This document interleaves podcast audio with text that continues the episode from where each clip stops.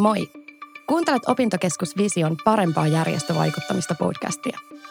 Mikä on järjestöjen rooli vaikuttamistyön kentällä ja miten järjestöt voisivat vielä paremmin saada äänensä kuuluviin 2020-luvun Suomessa? Mikrofonin äärellä meillä on vaikuttamistyön asiantuntijoita sekä kovia tekijöitä. Podcast on tribuutti suomalaiselle järjestökentälle ja samalla 30-vuotiaalle vihreälle sivistysliitolle.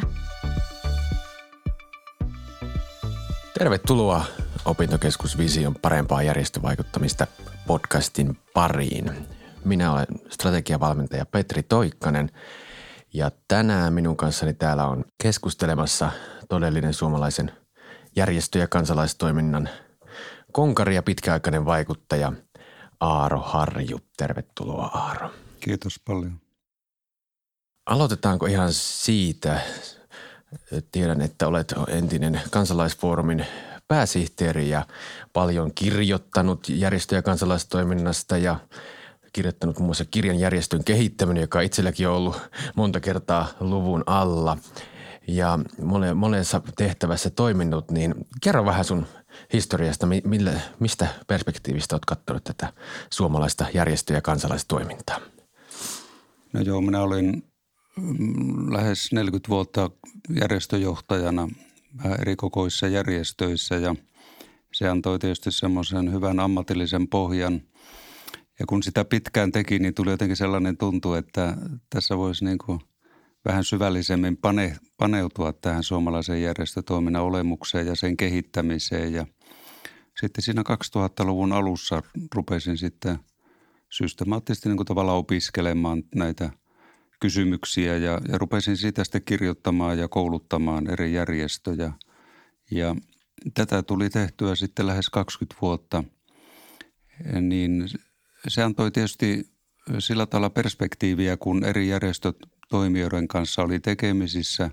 Ja tietysti sitten kun kirjoitti kirjoja, niin siinä tavallaan pitikin ja oli ilo perehtyä kansainvälisiin tutkimuksiin ja, ja tietysti tähän suomalaisen järjestötoiminnan olemukseen – niin tätä kautta on tavallaan nyt tullut sitä, sitä tietotaitoa hankittua tähän. Ja ehkä tämä voi sanoa, että monet on, en nyt omia kirjoja voi kehua, mutta monet on tykännyt sillä tavalla, että ne eivät ole puhtaan teoreettisia, vaan niissä on niin kuin vankka käytännön kokemus, joka tuli tietysti siitä, että kun itse on järjestöjohtajana, oli kauan. Ja monen yhdistyksen yleensä puheenjohtaja tai jäsen ja paljon tein vapaaehtoistyötä – niin tällä pystyi niin kuin ryydittämään sitä ja saamaan siitä sellaisen, että se oli niin kuin maassa, jalat maassa olevaa. Pitkä historia taustalla, paljon, paljon kokemusta ja mikä, mitä parhain pohja tämän päivän, päivän keskusteluun. Tänään me ajetaan Aaron kanssa keskustella järjestöistä vaikuttamistyön työn kentällä, minkälaisia järjestöjen rooli on ja miten ne, miten ne vaikuttaa erinäköisiin yhteiskunnallisiin asioihin. Voitaisiin aloittaa tämmöisellä kysymyksellä, hyvin, hyvin laajalla kysymyksellä, että minkälainen se järjestöjen rooli on niin kuin suomalaisessa yhteiskunnassa vaikuttavi, vaikuttajina ja sanotaan muutosta edistävinä tahoina. No, tässä voisi ottaa historiallisen näkökulman, josta voisi puhua pitkään, mutta nyt en puhu pitkään. Eli kun ensimmäiset järjestöt Suomessa kuitenkin perustettiin tuolla 1700-luvun lopulla – ja 1800-luvun alussa ja sitten alkoi tämä järjestötoiminnan kultakausi 1880-luvulla, niin silloin jo syntyi järjestöjä, joilla oli selvästi idea, että ne pyrkivät vaikuttamaan tiettyihin asioihin. Jos nyt ajatellaan vaikka työväenliikettä ja työväenyhdistyksiä, nuorisoseuroja, maaseudun järjestöinä, urheiluseuroja, kaikilla oli vapaa-palokunnat tulivat, ensimmäiset järjestöt olivat raittiusjärjestöjä, joilla oli tietysti vankka ajatus siinä, että juopottelevaa Suomen kansaa raitistetaan. Eli se oli heti alusta lähtien, oli ideana se, että ei vain puuhastella, vaan vaikutetaan suomalaisessa yhteiskunnassa. Ja tietysti kun järjestöjen määrä sitten 1900-luvun alkupuolelta lähtien alkoi – tavattomasti lisääntyä ja monipuolistua. Syntyi esimerkiksi mielenterveysseura, joka on hyvin vanha, Suomen mielenterveysseura, niin sillä oli tietysti vankka vaikuttamisen rooli mielenterveystä sairastavien ihmisten puolesta. Että tämä kuvaa se, että siinä on niin pitkä tausta ja pitkä historia. Jos katsotaan sitten nykyaikana, niin e, on, järjestökenttä on tavattoman moniilmeinen ja joku voi sanoa, että vähän pirstoutunutkin nykyaikana, niin on paljon järjestöjä, joilla ei ole selkeästi mitään vaikuttamisen ideaa eikä roolia. Ne on esimerkiksi identiteettiyhdistyksiä tai ne on tietyn tyyppisiä harrastusyhdistyksiä, tietyt kulttuuriyhdistykset, joissa on ideana se, että tehdään kivaa yhdessä ja muuta. Ja sitten on selkeitä järjestöjä, joilla on vahva vaikuttamisen rooli. Joo, eli tässä on, näet, että tässä on tapahtunut niin kuin historiallisesti muutos, että, että tänä päivänä enemmän korostuu tavallaan järjestöt, joilla ei ole sitä vaikuttamisen ideaa. Se, se pitää paikkansa, että nämä ensimmäiset isot järjestöt, niin kuin todella nuorisoseurat tai työväenliikkeet, urheiluliikkeet, niillä oli raittiusjärjestöt, niillä oli vahva idea, mitä ne aikovat niin kuin muuttaa ihmisten elämää ja vähän suomalaista yhteiskuntaakin. Ja nyt sitten, kun – ihmisten elämä on muuttunut ja, ja elintasot on muuttunut ja, ja elämän olosuhteet on muuttunut. Meillä on vapaa-aikaa aivan eri tavalla kuin sata vuotta sitten. Nyt on ollut mahdollisuus perustaa myös sellaisia yhdistyksiä, joita ihmiset niin kuin iloksi, hyödyksi ja mielenvirkistykseksi ja muuta tekee, että tämä muutos on todella niin kuin iso ja merkittävä. Ja tässä su- vaikuttamisen suhteen järjestöt ovat selvästi eriytyneet. Kyllä. No miten se, se peilaat tota niin kuin kansainvälisesti? Että onko tämä suomalainen tavallaan järjestötoiminta ja kansalaistoiminnan kenttä, niin onko se oman, omanlaisessa, Suomeenhan kutsutaan yhdistysten luvatuksi maaksi, että mä, mä oon ymmärtänyt, että tämä on, niin kuin, tämä on pikkusen poikkeava. Minkälainen tämä on esimerkiksi verrattuna muihin Pohjoismaihin tai Euroopan maihin – Joo, Suomella on ensinnäkin siis järjestöjä suhteessa asukaslukumäärään, niin Ruotsi ja Suomihan ovat tässä maailman ykkösiä. Ja sitten tulee Tanskaa ja sitten Hollannissakin on paljon. Yhdysvalloissakin on, mutta Yhdysvalloissa korostuu tämä vapaaehtoistoiminta enemmän kuin sinällä, että olisi paljon yhdistyksiä ja järjestöjä, se on meille niin kuin suomalaisille tyypillistä se, että kun päätetään ruveta jotakin tekemään, niin on perustettu yhdistys ja sitten ruvetaan vasta puuhaamaan – No nyt tämäkin kuvio on vähän muuttunut, että nythän syntyy paljon kaveriporukoita ja muuta, että ne ei enää halua perustaa yhdistystä, ettei tule sitä, niitä muodollisuuksia, vaan harrastetaan ihan kavereiden kesken. kesken. No tietysti maailma on laaja, mutta jos nyt verrataan esimerkiksi Ruotsiin, niin meidän järjestörakennehan on erilainen kuin Ruotsissa – siellä esimerkiksi ammattiyhdistykset on erittäin vahvat. No onhan ne vahvat Suomessakin, mutta Ruotsissa on suhteessa vielä vahvemmat. Ja siellä esimerkiksi eläinsuojelujärjestöt ja tämän tapaiset on vahvemmat kuin Suomessa, ympäristöjärjestöt ja muut. Ja meillä on taas tällaisia aivan kotikutoisia järjestöjä, niin kuin aikanaan oli joku nuorisoseuraliike, joka oli aivan siis niin kuin kotikutoinen järjestö, joka täällä syntyi – työväenliikkeessä on ollut aivan, aivan tietysti omat ideansa, vaikka aate on kansainvälinen, niin sen ilmenemismuodot ovat Suomessa olleet hyvin erilaiset.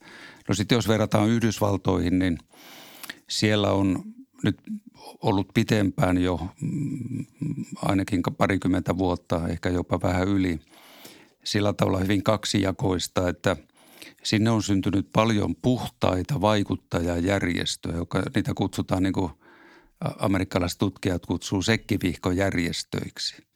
Eli ideana on se, että ihmiset maksaa tietyn summan ja sitten ilmoittaa, että hoitakaa jotakin asiaa. Ja sitten on pääkonttorilla on huippuammattilaiset, jotka sitten hoitaa pieni nyrkki. Ei niillä ole mitään käytännön niin kuin paikallistoimintaa tai muuta, mikä on niin suomalaisen järjestötoiminnan se perusidea, että on jäseniä, mutta jäsenet myös toimivat – ja siellä idea on taas se, että ei ne toimi, mutta ne antaa, antaa rahaa, jotta jotakin asiaa sitten vankasti hoidetaan ja edistetään. Ja tämähän Suomessa tämän tapaisia järjestöjä ei perinteisesti ole juuri ollut, mutta niitä on varmaan tulossa kyllä. Mutta tässä esimerkiksi suhteessa on niin kuin iso ero. Joo, näinhän se on monesti, että monet ideat tulee tuolta Amerikan maasta sitten jossain aikavälillä Suomeenkin päin, mutta En ainakaan itse tuommoista vielä voimakkaasti havainnut, että tämmöisiä järjestöjä Suomeen olisi paljon, paljon tullut. Meillä on vähän erityyppinen rakenne aina. Meillä on Suomessa on, meillä on niin vankka traditio tässä järjestötoiminnassa ja se on, sehän on ollut käsittämättömän sitkeä henkinen, että meille ei ole ihan helppo tuoda tämän tapaisia tavallaan vientituotejärjestöjä. Että niin 4H on hyvä esimerkki tai partio, jolloin joka on todella kansainväliset taustat, englantilainen tai amerikkalainen, ja ne on saaneet vahvan aseman Suomessa, mutta ei tällaisia niin hirveän paljon ole. No nykyään on tietysti enemmän sitten tietyt ympäristöjärjestöt ja muut, mutta jos katsotaan vähän pitemmällä trendillä. No miten jos sä ajattelet niin kuin suomalaisia järjestöjä ja kansalaistoimintaa, niin onko ne järjestö aidosti muutosta edistävä voima vai onko ne säilyttävä voima tai jossain tapauksessa jopa vastustava voima, niin kuin tämmöistä yhteiskunnallista muutosta vastustava voima? Miten sen näet tämän niin kuin muutosvoimana järjestö- ja kansalaistoiminnan? No suomalaiset järjestöthän ovat kyllä aika konservatiivisia, että jos, jos yleistäen sanotaan. Eli, eli ei niistä nyt aikana jotkut yrittivät vallankumousta, mutta ei se onnistunut ja sekin oli suhteellisen pieni joukko. Nykyaikana ei taida enää yrittää kukaan. Eli kyllä järjestöt on erittäin niin kuin sopeutuneet tähän suomalaiseen yhteiskuntaan ja ehkä siinä on vähän auttanut se, että valtiohan tukee meillä merkittävällä tavalla järjestötoimintaa – ennen vanhaa rahautomaattiyhdistyksiä ja veikkauksia nykyisen veikkauksen kautta.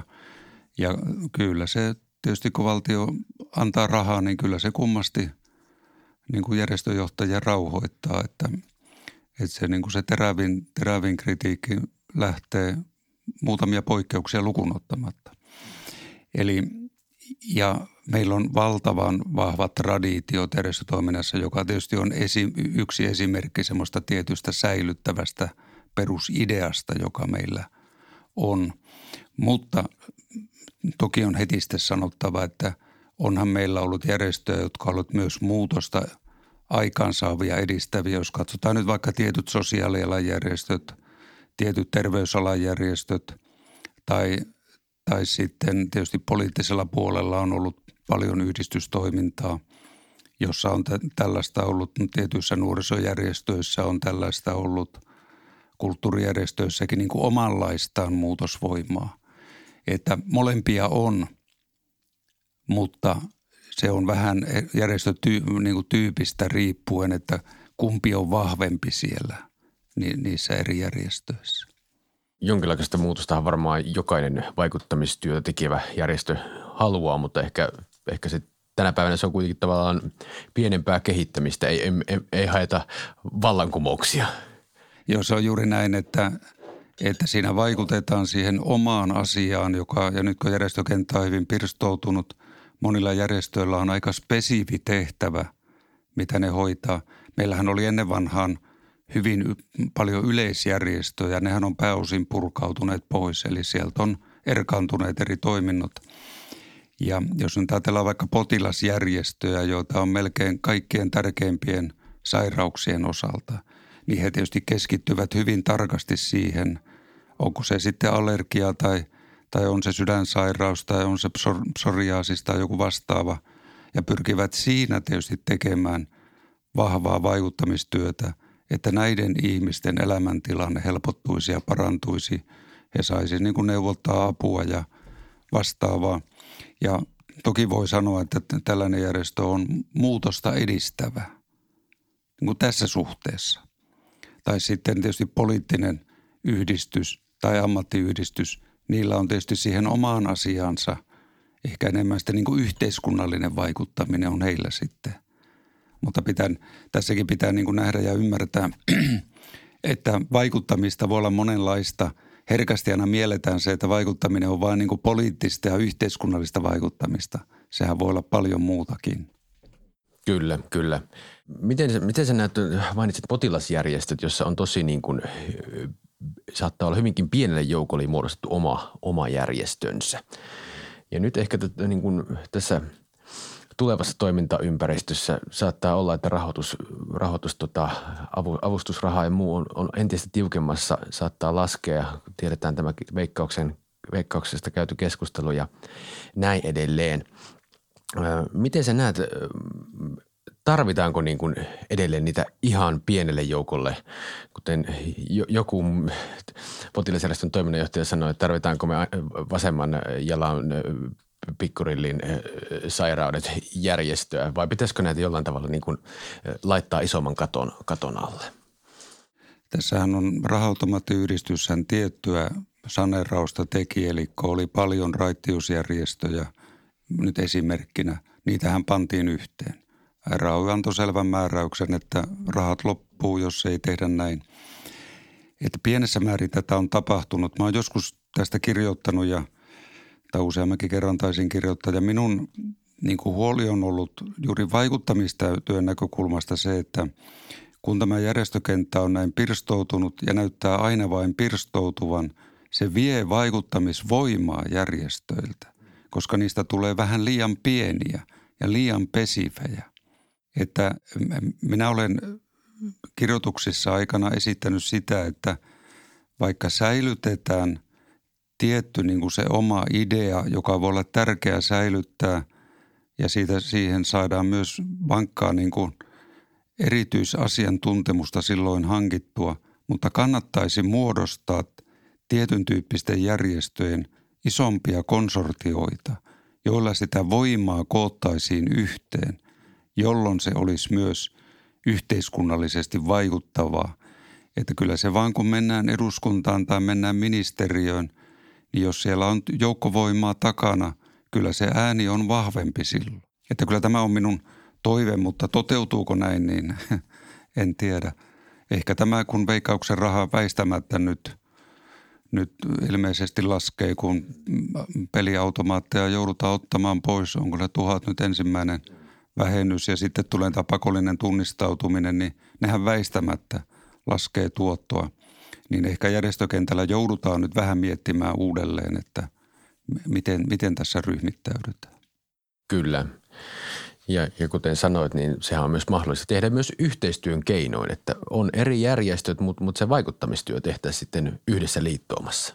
Tämä oli suuri se minun idea ollut se, että jokainen säilyttää sen, koska – on selvää, että jos nyt katsotaan vaikka potilasjärjestöjä, niin heillä on niin kuin tietty sairaus, jossa on, on arvokasta se, että siitä on syvällistä asiantuntemusta. Mutta jos yksistään sen voimin mennään vaikuttamaan, niin se jää liian heikoksi. Niin tämän tapaiset järjestöt, ja niitä löytyy siis Suomen järjestökentältä valtavasti, jossa toimitaan suurin piirtein samalla kentällä, nämä vaikuttamistyön osalta kokoaisivat voimaansa. No tästä päästäänkin sopivasti tähän vaikuttamistyön työn keskeiseen olemukseen, eli valtaan, tietysti valtaan ja vallan käyttöön. Siitähän vaikuttamistyössä on kyse. Niin tämänkin syksyn perusteella nähdään, mitä on tapahtunut politiikassa ja sitten tuolla ö, työmarkkinoilla nähdään, että poliittisilla puolueilla on tiettyä valtaa ja myös ammattiyhdistysliikkeellä ja työnantajapuolella tietysti on tiettyä valtaa. Mutta sitten jos ajatellaan näitä muita järjestöjä, sosiaaliterveys, liikunnat, kulttuurit. Minkälaista valtaa näissä järjestöissä sitten on? Miten, se, miten ne käyttää valtaa? Miten se valta ilmenee? No kyllä järjestöillä merkittävin valta on asiantuntijavalta. Eli näissä järjestöissä, jotta ne yleensä voivat edes menestyä, niillä pitää olla syvällistä asiantuntemusta ja osaamista siitä asiasta, minkä puolesta ne toimivat. Ja tämä antaa niille vaikuttamisvoimaa, koska Suomessa on onneksi sellainen hieno hallinnollinen kulttuuri, varmaan siitä syystä, että meillä on niin vahva tämä järjestökenttä ja pitkä historia, että kyllä jos ministeriö valmistelee ja eduskunta säätää vaikkapa nyt sosiaalipoliittisesta kysymyksestä, niin kyllä ne automaattisesti kutsuu SOSTEN edustajat kuultavaksi.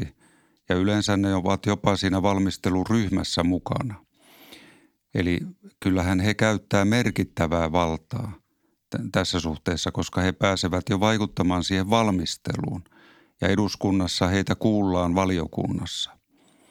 Ja tämä on kaikilla näillä tärkeimmillä, niin se on sivistyspuolella, nuorisopuolella, urheilupuolella. Kaikilla on, on tämä sama vaikuttamisen mahdollisuus. Mutta tämä koskee tietysti näitä, ennen muuta näitä keskusliittoja – ja suurimpia järjestöjä. ei se niillä, jotka on hyvin pieniä järjestöjä, tai sitten kun mennään paikallistasolle, eihän siellä vastaavaa vaikuttamisvaltaa ole. Mutta valtakunnallisesti keskusjärjestöt, suuret järjestöt, niillä on aitoa valtaa kyllä asioihin. Asiantuntijavaltaa ja valmisteluun pääsevät vaikuttamaan, juuri näin. No näetkö että olisi hyvä, että järjestöillä olisi enemmän vaikutusvaltaa? Tarvittaisiko sitä? No se vähän riippuu mistä järjestöstä kysymys. Kyllä mä luulen, että näillä keskusjärjestöillä, joita on siis kolme merkittävintä Suomessa, eli, eli SOSTE ja VALO ja Allianssi nuorisojärjestöjen, niin kyllä niillä on, on tosi paljon vaikutusvaltaa ja ehkä nyt voi sanoa, että on varmaan ihan riittävästi.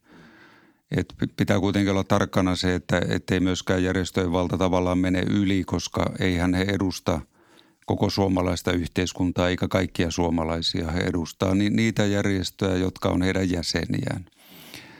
Ja, ja paljon on kuitenkin asioita ja ihmisiä, jotka eivät ole järjestöjen jäseniä eikä, eikä pääse vaikuttamaan. Mutta suurin puute on ehkä se, että nämä uudet järjestöt, joita on syntynyt uusien tärkeiden asioiden äärelle, niiden mahdollisuus päästä vaikuttamaan – on liian vähäinen tällä hetkellä. Poikkeuksena on tietysti ympäristöjärjestöt, mutta eihän ne nyt mitään aivan uusia ole, että kyllähän ne perustettiin jo 70-luvulla. Mm. Että, että niillä on, niilläkin on pitkää historiaa.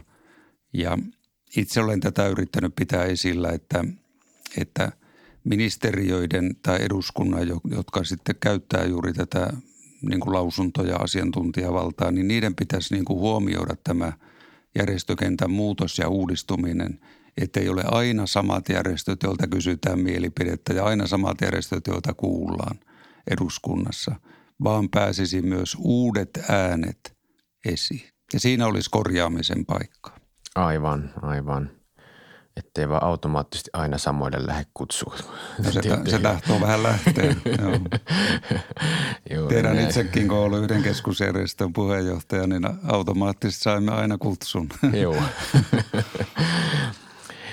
No miten sitten kun sitä valtaa on, asiantuntijavaltaa tai muuta valtaa, niin miten järjestö käyttää valtaa viisaasti? No se käyttää viisaasti sillä tavalla, että sillä on – sellaista tietotaitoa, joka auttaa sen asian edistämistä. Eli kun valmistellaan jotakin kysymystä ministeriöissä, niin tuodaan sellaista näkökulmaa, sellaista tietoa, että siitä on se sitten säädös tai on se laki tai on se budjettiesitys, että se aidosti ja todellisesti edistää sitä asiaa. Silloinhan, silloinhan se on niin kuin arvokasta se vaikuttaminen ja se hyödyntää vähän laveamminkin suomalaista yhteiskuntaa.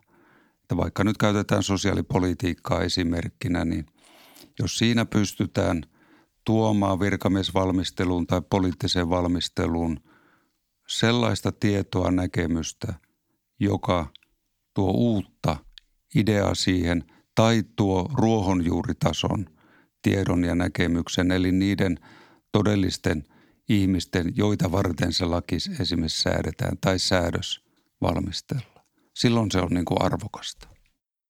Onko suuri vaara tehdä ylilyöntejä?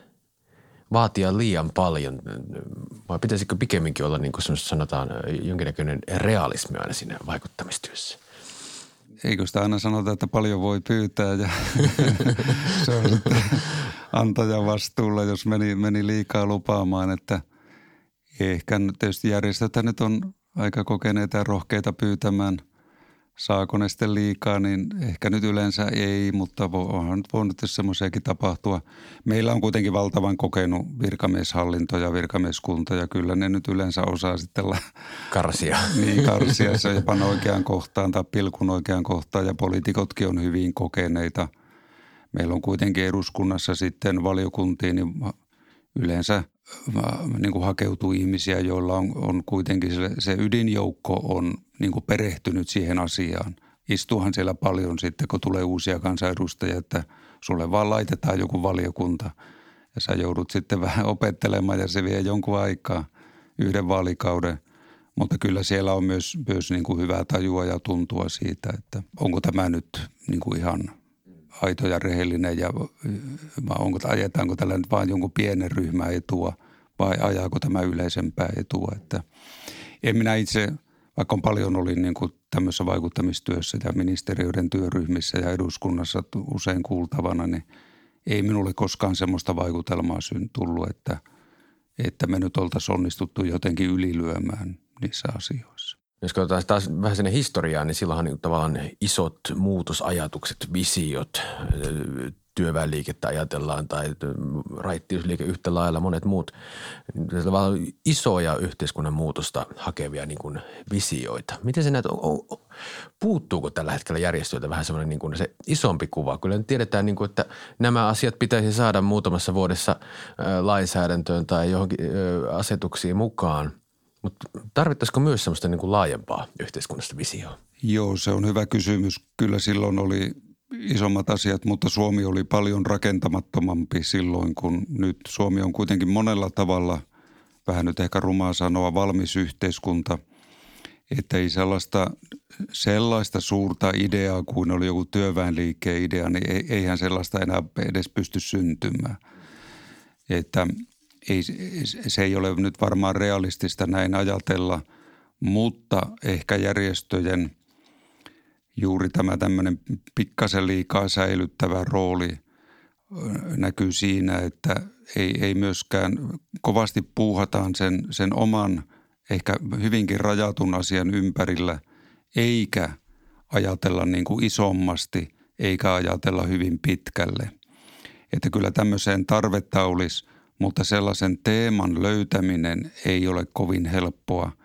Että nyt on tietysti joku ympäristökysymys, ilmastokysymys mm. on niin kuin valtavan iso asia, mutta siinäkin kysymys tulee se, että no pystyykö siihen nyt potilasjärjestö niin kuin oikein luontevasti asemoimaan itseänsä sanoisinpa, että ei, ei nyt oikein luontevasti, että se on sitten keinotekoista ja ei, ei sellainen tahdo kantaa. Ja taas kuitenkin näissä ympäristökysymyksissä, ilmastokysymyksissä, siinä on olemassa oleva valmis järjestöverkko jo, niin ei, ei siihenkään, ja kun se on nyt koko yhteiskunnan asia, se on koko EUn asia, se on koko globaali asia, niin ei siihen 5 miljoonainen Suomen kansa ja täällä joku järjestö, niin ei siihen, ei, ei siinä nyt semmoista niin kuin valtavaa visiota tai kakkua pysty ottamaan. Ja siinäkin varmaan se olennaisin, mitä järjestöt jo tekeekin, että ne omassa toiminnassaan ottaa tämän huomioon ja pyrkii omalla toiminnallaan edistämään kestävää kehitystä tai se, että ei suotta ilmastoa saastuteta. Että ehkä tämä on niin kuin nykyaikana, kun yhteiskunta on näin kehittynyt, näin jakautunut, näin pirstaloitunut, niin ehkä tämä on se ainoa niin kuin realistinen tie. No puhuttiin vähän vallasta ja hieman sivuttiin rahaakin. Puhutaan pikkusen lisää rahasta, niin tota, miten sä näet, on, onko se yhteiskunnan kannalta järkevää rahaan käyttöä, että järjestöt saa valtiolta avustuksia ja sitten hän käyttää sen vaikuttamistyöhön, jolla vaikutetaan sitten rahoittajan eli valtioon. Ja, ja keskeisenä siinä, että koitetaan saada lisää rahaa oma, oman järjestön vaikuttamistyöhön ja moneen, moneen muuhun. Miten sä näet tämän ja niin kuin kytköksen? Joo, Suomihan on siinä mielessä ollut hieno demokratia, että valtio on rahoittanut aikana sellaisia järjestöjä, joiden idea oli muuttaa suomalaista yhteiskuntajärjestystä. että sitä kun se liitti tulla ulkomailla, kun näkö jo vähän luennoinut, niin ei ne voinut ymmärtää ollenkaan, että miten, miten tuommoinen, mitä järkeä tuossa ja miten se voi olla mahdollista. Ja tosiasia on se, että Suomessa on tietyt järjestöt, niin niillä on kyllä vahva loppausjärjestön niin kuin olemus ja eräällä se on oikeastaan ihan ydintehtävä ja päätehtävä. Ja silti valtio rahoittaa niitä, että onhan tämä vekkulijärjestelmä kansainvälisesti. Ja joku voi sanoa, että mitä järkeä siinä on, että valtio antaa rahaa ja sitten ne käyttää se, että ne vinkuu lisää rahaa ja parempaa lainsäädäntöä. Mutta se on ollut suomalainen kulttuuri ja tapa ja, ja ei niitä rahoja nyt leikattu ole pois – Varmaan nyt osin siitä syystä, että nämä järjestöt ei kuitenkaan nyt ole menneet ylilyönteihin, että se on kuitenkin nyt ollut niin kuin asiallista ja hyvän asian puolesta tehtyä vaikuttamistyötä ja varmaan tämän takia virkahallinto ja poliittinen päätöksentekijä on kuitenkin kokenut järkeväksi, että, että rahoitetaan.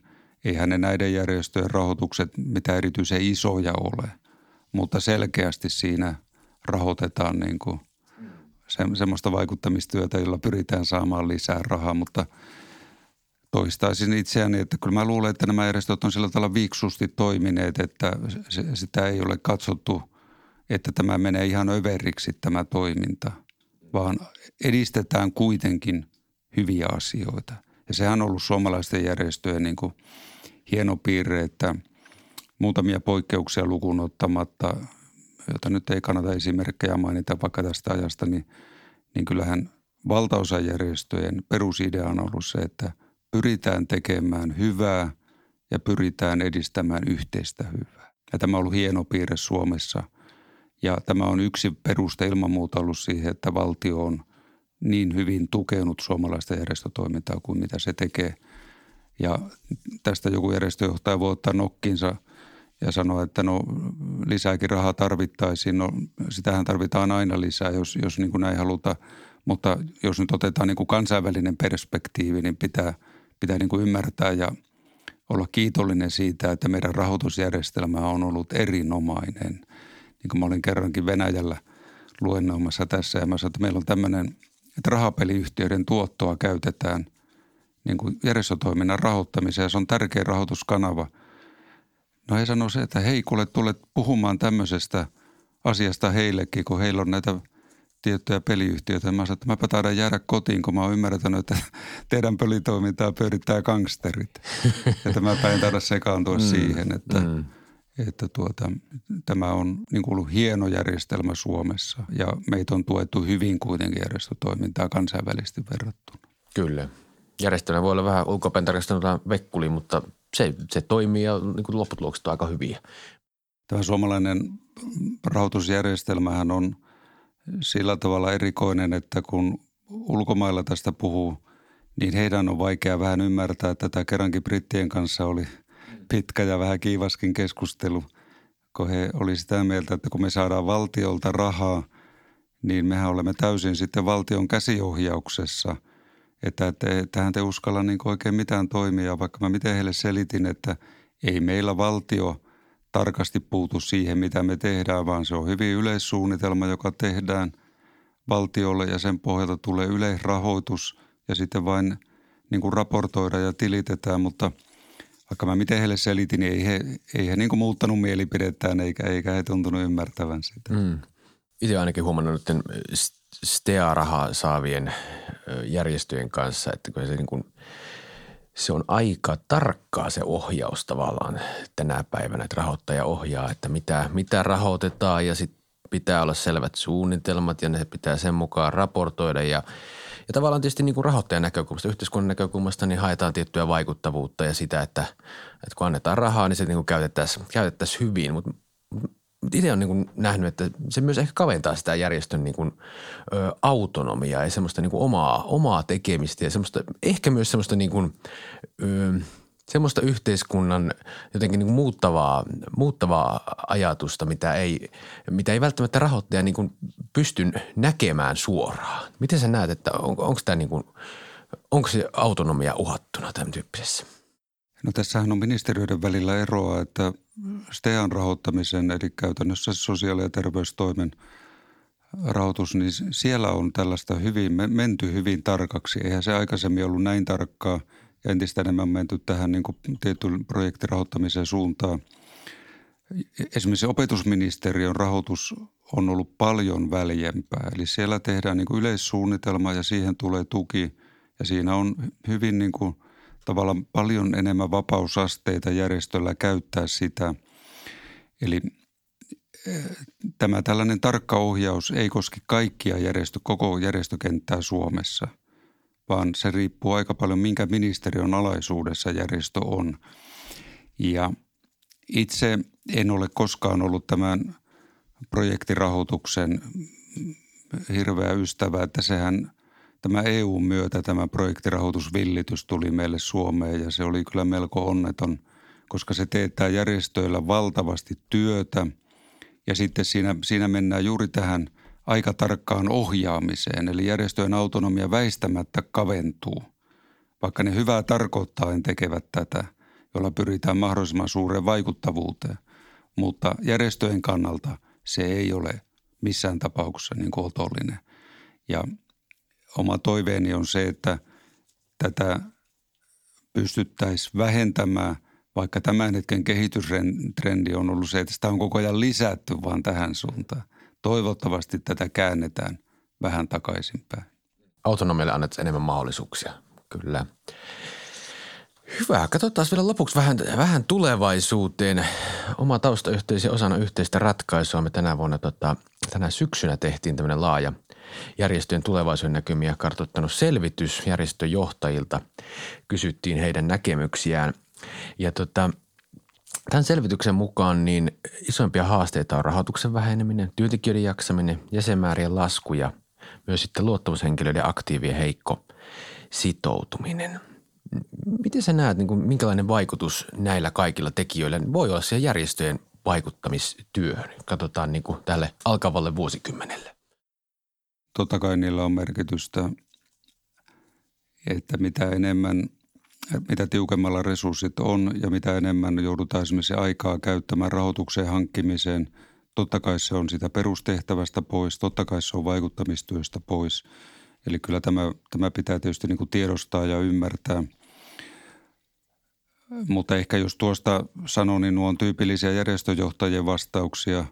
Mä itse sanoisin, että kaikkein tavallaan isoin kysymys meillä on se, että millä tavalla suomalaiset sitoutuvat jatkossa tähän järjestötyöhön ja haluavat olla mukana siinä, että innokkaasti ollaan toiminnassa mukana, mutta sitten kun pitäisi olla, ottaa näitä vastuunpaikkoja, vaikuttamisen paikkoja järjestöissä – niin alkaa olla suurta ongelmaa löytää sellaisia ihmisiä, jotka panevat itseänsä likoon.